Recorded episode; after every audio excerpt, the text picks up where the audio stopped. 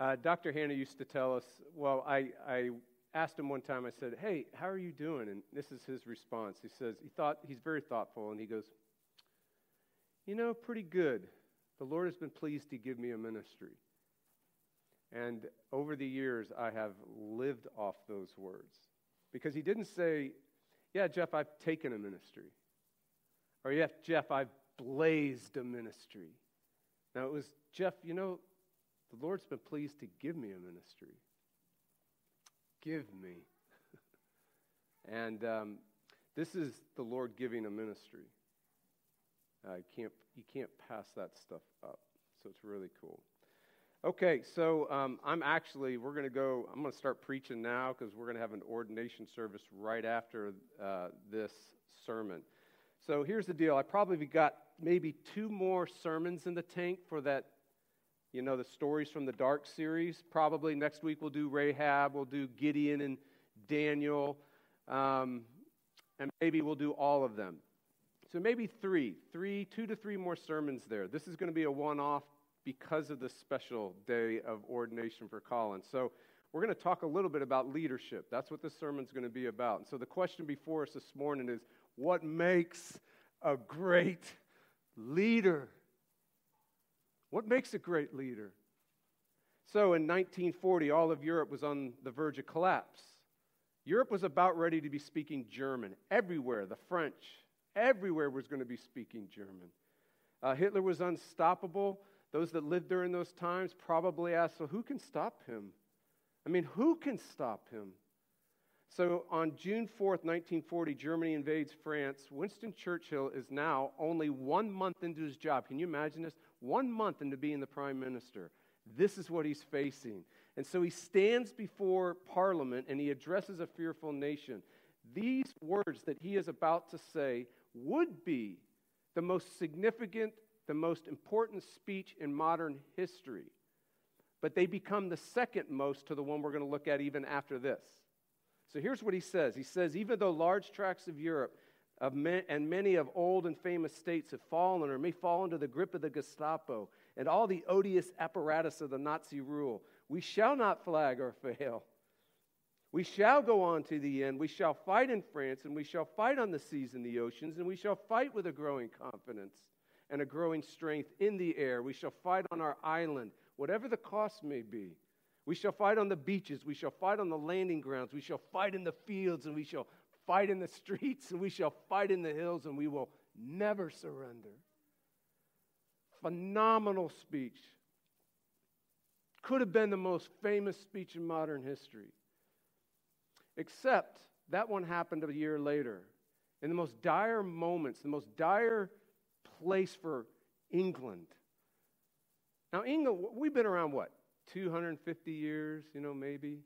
I visited London like three, four years ago, and I looked at a church, and it was founded in 1000 AD. So when you're talking about the most dire moment in a country's history, you're talking about a big deal when you're talking about England or you're talking about Great Britain. Uh, every living room in England is tuned in on the radio. Bombs are dropping as the speech is going on. And this becomes the most famous speech in modern history, and it's Winston Churchill again. And he says to all his people, never give in. Never, never, never, never. And a whole country said, We will never give in. That's a great leader. What makes a great leader? One of my favorite leaders of all time is a guy named Ernest Shackleton in 1914. He came up with this crazy idea. He says, You know what? I want to go to Antarctica. And I not only want to go there because only the first people to ever go there happened in 1912. This is two years later. They were three people. A legendary explorer by the name of Robert E. Scott. They got there, they never made it back. So not only is he saying, Hey, I want to go there, but I want to walk, be the first one to cross Antarctica on foot from east to west. Can you imagine? That's the kind of guy he was. He needed a crew of 27. And so he puts this ad in the newspaper. He says, quote, men wanted for harsh journey, small wages, bitter cold, safe return, doubtful. 5,000 men responded to that ad. I think we just under challenge men, under challenge women, under challenge people today. His leadership is the stuff of legend. One quote goes like this For scientific leadership, give me Scott, that guy that got down there. For swift and efficient travel, give me Amundsen, another world famous traveler. But when you are in a hopeless situation, when there seems no way out, get on your knees and pray for Shackleton. Shackleton was a great leader. What makes a great leader? Please stand for the hearing of God's word.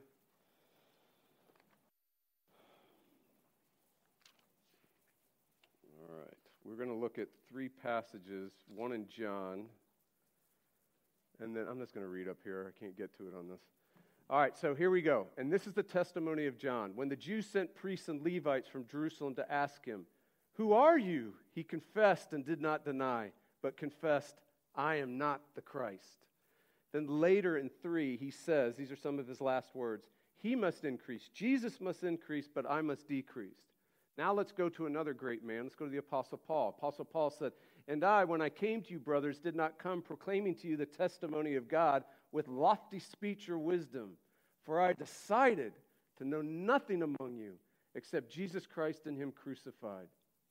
And I was with you in weakness and fear and much trembling, and my speech and my message were not implausible words of wisdom, but a demonstration of the Spirit and of power, so that your faith might not rest in the wisdom of men, but in the power of God. Now let's go to Galatians. He says, But far be it from me to boast except in the cross of our Lord Jesus Christ, by which the world has been crucified to me, and I to the world. For neither circumcision counts for anything, nor uncircumcision, but a new creation. This is the word of the Lord. Please be seated. So, Lord, we ask that you would uh, speak us, resurrect us with a, a major mini deliverance, a major mini resurrection. Lord, we desperately need this. Uh, we continuously need this. In fact, this is the Christian life. And so we're not asking anything radical. We're asking for normal Christianity. Grant a mini resurrection from the dead. We ask in Jesus' name, amen. Okay, so what makes a great leader? What makes a great leader? John the Baptist, uh, this is what Jesus said about John the Baptist. Among those born of women, there has never risen one greater. So, John the Baptist was a great man, the greatest according to Jesus. So, what made him so great? In John 1, we get a little more personal history about him. If we were to dive into that world just a little bit, it'd be really quite interesting because John the Baptist became a rock star. I mean, everyone was tweeting, everybody was YouTubing, everybody was following him. His account was blowing up. Facebook, Instagram. He was a major influencer in the world. In fact, it said that all of Jerusalem was going out to listen to him. All of Jerusalem was hearing him. All of Jerusalem went out to him. Now, if you were a cultural anthropologist or a sociologist or someone that studied trends, you'd be very, very intrigued about this, just on that kind of level, because he is a very socially awkward individual. He ate grasshoppers. He dressed like an Old Testament prophet from way back when. So his clothes, everything, I mean, it wasn't like people were starting to do this stuff. It was more like, who is this guy? And of course, because this was the religious world at the time, the religious world was blowing up. All the religious leaders were blowing up. Everybody wanted to know who this guy was. And so the leaders in Jerusalem sent a group of spiritual spies, maybe. I don't know who they were, but they sent them out to Bethany, which is just outside Jerusalem, to watch him, to check on him, to check him out. What's he up to? And so they followed him and they listened to him and they listened to his messages and they were watching what was happening. They witnessed right before their eyes and they were absolutely stunned and they said they knew they were in the presence of a great man. Who are you? They asked. What John the Baptist says next is the secret to greatness. I am not the Christ. I am not the Savior. Great women and great men say these words. Great women and great men believe these words deep in their bones. I am not the Savior. Zack Eswine wrote a book called Sensing Jesus Life and Ministry as a Human Being. Uh, his life crashed as a pastor, so he is qualified to speak about such topics. He tells of a conversation he had with a pastor friend of his, and in the conversation, the pastor friend says, I constantly feel that I'm out of my depth. And Zack says, Me too. And they had one of these, their eyes got wide. They stared at each other like, Did we just have this honest moment of confessing reality? And then all of a sudden, all these questions and all these thoughts and all these anxieties of ministry started pouring out of them. And they started saying, Why do we think this is a bad thing that this is the case? They said, Why do we lament the fact that we don't know everything, cannot be everything, cannot do everything, and then cannot do everything with excellence? Why do we lament that we cannot meet everyone's needs and their standards and their preferences and their expectations? Why do we speak of things like being out of our depth with such sadness, with such heavy sighing, as if failing is something we're supposed to attain or we're not supposed to attain? Zack said it feels as if we're supposed to repent for having limits in ourselves. And his friend said, Yeah, I know. Now, who taught us this? Where, where did this expectation of greatness come from? They came to the conclusion that they were to pray to God, if they had a prayer like this to God that said something like this Oh, Father, I constantly feel that I'm out of my depth. They said that God would gently answer. And why is that a problem?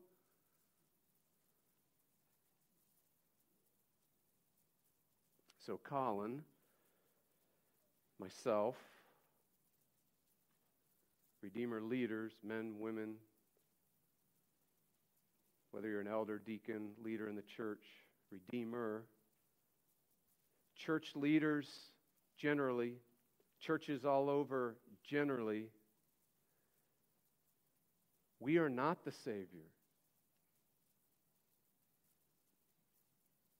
We are always out of our depth. And this is greatness.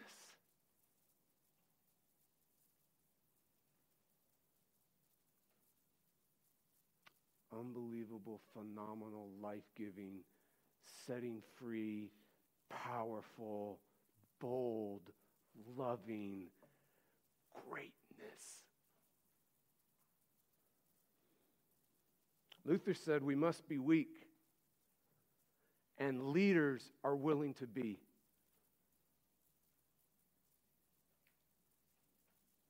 What makes a great leader? It starts with, I am not the Savior. These are the second greatest words ever announced. I can imagine when, when John the Baptist said that, it is like the first human being in the history of the world finally said something true. I imagine the crickets stopped. I imagine the angels went, What? I imagine every celestial being just went zooming in. I imagine every living creature, the oceans, the winds, everything went, Greatness. Greatness. Who says that? Because the heart of sin is I am the Savior. That's the heart of every sin. It is the human fallen condition. Wow, you're so gifted. God really uses you. Wow, that's incredible what's happened in Mark. Incredible what God's doing in Peru.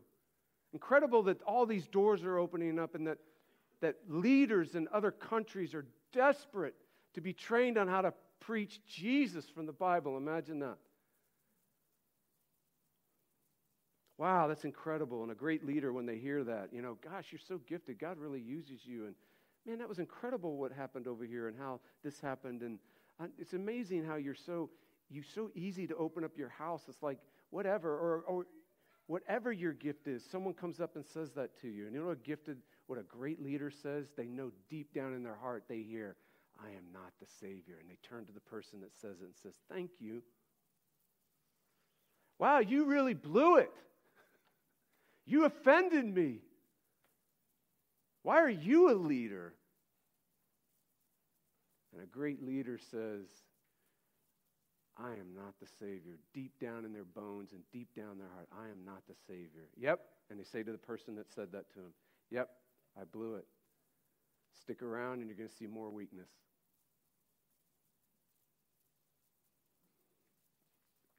What makes a great leader? Well, it starts with, I am not the Savior.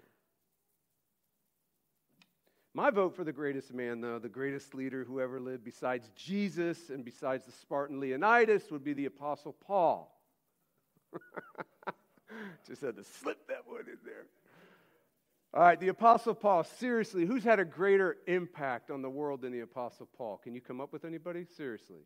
For 2,000 years plus, who's had a greater impact? I mean, who's had a more cataclysmic, cosmic, epic, apocalyptic, transformational, eternal impact than the Apostle Paul over the past 2,000 years. I mean, crickets, there's nobody. I mean, seriously, we're here today because of the Apostle Paul.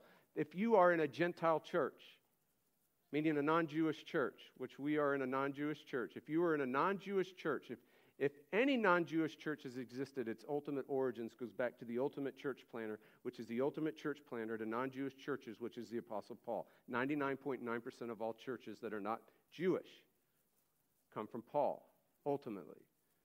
Paul's written three quarters in the New Testament.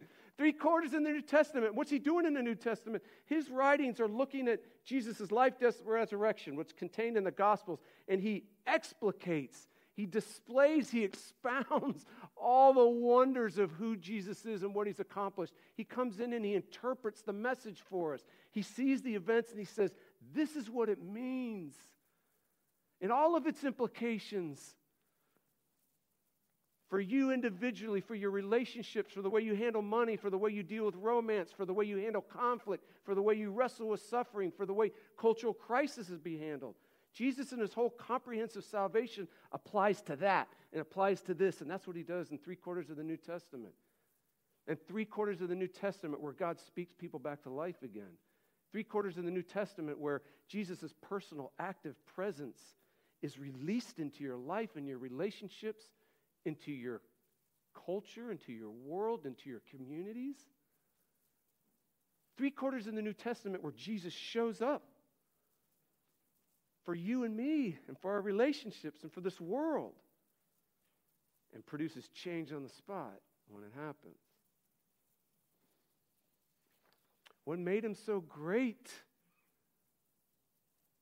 Well, you know, like uh, John the Baptist, we had to infer what made him great, right?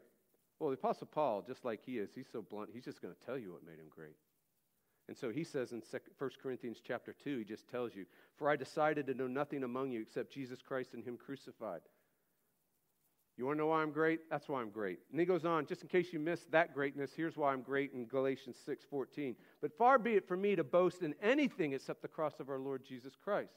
And so Paul in these two verses lays out the secret of his greatness, the secret of his spiritual life, how he so powerfully connects with God the secret of his relational life, how he so powerfully connects with other people, the secret of his mission and his ministry, how he so powerfully connects to God's purposes in the world. He just lays it out to us.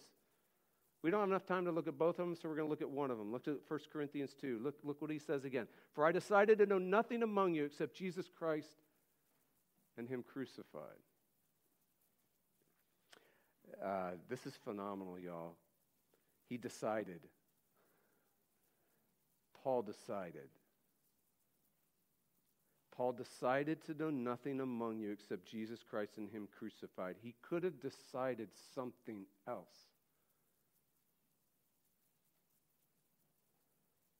Well, what could he have decided? He could have decided to build his life, his relationships, and his mission around what? Listen, I'm tired of getting in trouble these past eight months, so I want you to fill in the blanks now. What could he? What, what, what could the church have decided to build its life, its relationships, and its mission around today? What are some of the things we could have decided to do, or we do decide to do? Perhaps it's good advice. Perhaps it's progressive politics or conservative politics. Perhaps it's social justice, according to whatever people say it is. Just to get out of the uncomfortableness we're all feeling right now, let's just pick something like perhaps it's medieval mysticism.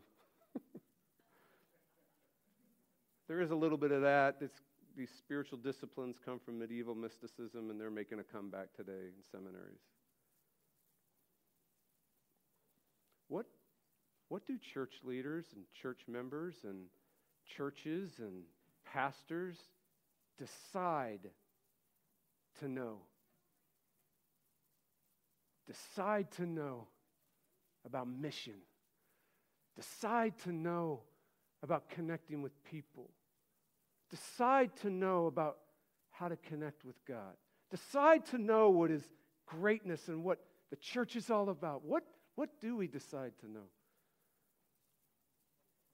Notice Paul is not saying something, too. I think it's really interesting. He says, For I decided to know nothing among you except Jesus Christ and notice he doesn't stop there. The, the, the, text doesn't end there. He keeps going. And him crucified. Now, this is phenomenal because, in other words, Paul is not building his life, relationships, and ministry around Jesus like the God man, like this incredible messenger from God that's just leading a new movement of people, a resurging renaissance of people finally seeking God or people finally feeling more closely connected with God. He's not leading that kind of wonder worker, new God movement. He's not Jesus, the moral teacher. In other words, he's coming along, he's a better Moses. So he's saying, listen, Moses gave his 10, but I'm going to give you like over 500. Moses said, don't murder. I'm going to say, listen, don't hate.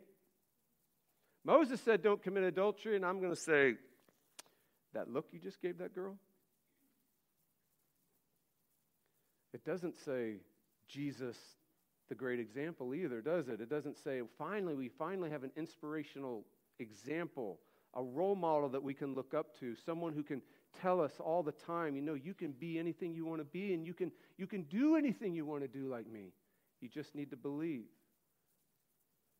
So we're not given that kind of a Jesus. We're, Paul's very specific here. He's saying, I'm building my life, I'm building my relationships, I'm building my mission around Jesus Christ the crucified. Jesus Christ the Savior, Jesus Christ the Redeemer, Jesus Christ the Rescuer. Jesus Christ, who's actually God, becoming a human being and taking your place and living a life that we don't live because we're all so self absorbed and we're all so busy trying to be our own Savior. And He knew it, and so He takes all the wreckage of that, all the darkness of that, and He lives a life that is not like that. And then He takes it and becomes, as God Himself, all of that on Himself and gets crucified. God kills Himself. And this is so cataclysmic and comprehensive and comprehensive that it actually permeates and hits every area of life and every relationship and actually dispels a new reality into all of us and creates a whole new realm of existence. Paul says, I build my life around that. I decide that. Why is it such a big deal for leaders to build their lives and relationships and mission around Jesus as Savior? Not role model, not example, not better Moses, not new God dude. Why? Just want you to listen to some of the things that are going on in the Corinthian church. These are the people he's writing to. So this is a normal, ordinary church. And you're going to freak out. But as a pastor, I don't freak out anymore. Getting drunk at the Lord's Supper. I guess they don't use the little cups like we do. Sleeping around with multiple partners in the church, cold marriages, angry, distant, disconnected ma- uh, marriages, poor parenting. So, on one side, you had moralistic parenting, and on the other side, you had do whatever you want parenting. You have wrecked friendships and wrecked relationships, church relationships breaking up all over the place. So much so they're filing lawsuits against each other. you laugh. Mishandling of careers, mishandling of money, mishandling of sex, mishandling your, your spiritual gifts. Worship wars. Oh, I'm so glad we don't do this anymore. Worship wars over, get it, what's being done in the service and over what's not being done in the service. Power plays among church leaders and significant influential people in the church. Power plays of people with differing visions, differing missions, differing agendas, differing desires, differing preferences. so there was no unifying mission or vision, and there was no bending to one another in their preferences and their desires. Everything was elevated to like, this is Christianity. This is fear and reverence of God. And so, what happened is you had gossip and slander and personal hatreds and divisions and disunity in the church. Now, this is where it gets really interesting. That's interesting, but here's where it gets really interesting. Paul looks at all those struggles, all those personal, interpersonal, corporate messes and needs, and he gives them Jesus as Savior.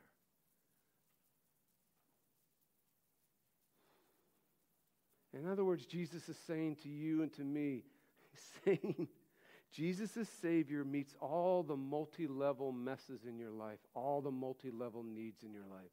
Jesus Savior meets all the multi level messes and needs in your relationships. Jesus Savior meets and addresses all the multi level messes and needs as a corporate church body.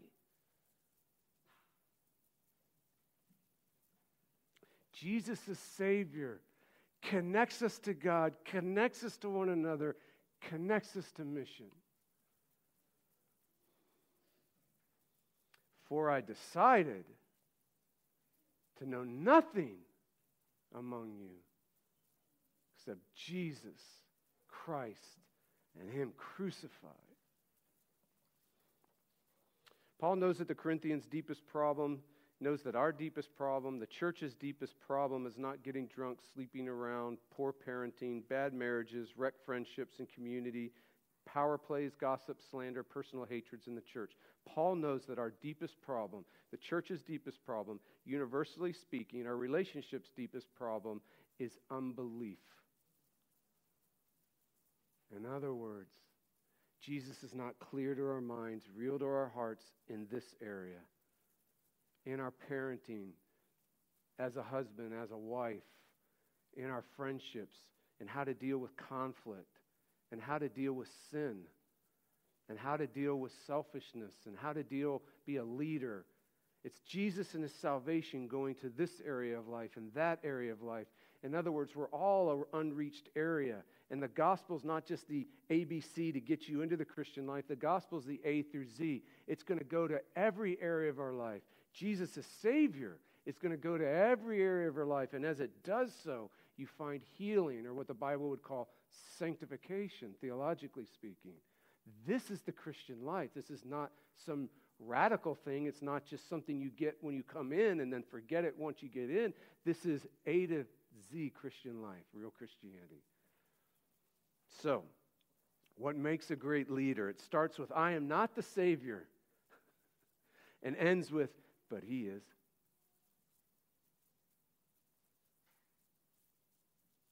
And so, John the Baptist, this is why he says, He must increase and I must decrease. He must increase, so I must decrease. So let's decrease. Let's decrease as husbands. Let's decrease as wives. Let's decrease as parents. Let's decrease as children. Let's decrease in our jobs. Let's decrease as a church community. Let's decrease in our friendships. Let's decrease in a culture that's on fire. Let's decrease and become great. And become great. Great. We are not the Savior, but Jesus is. This is greatness. Amen. Let me pray for us.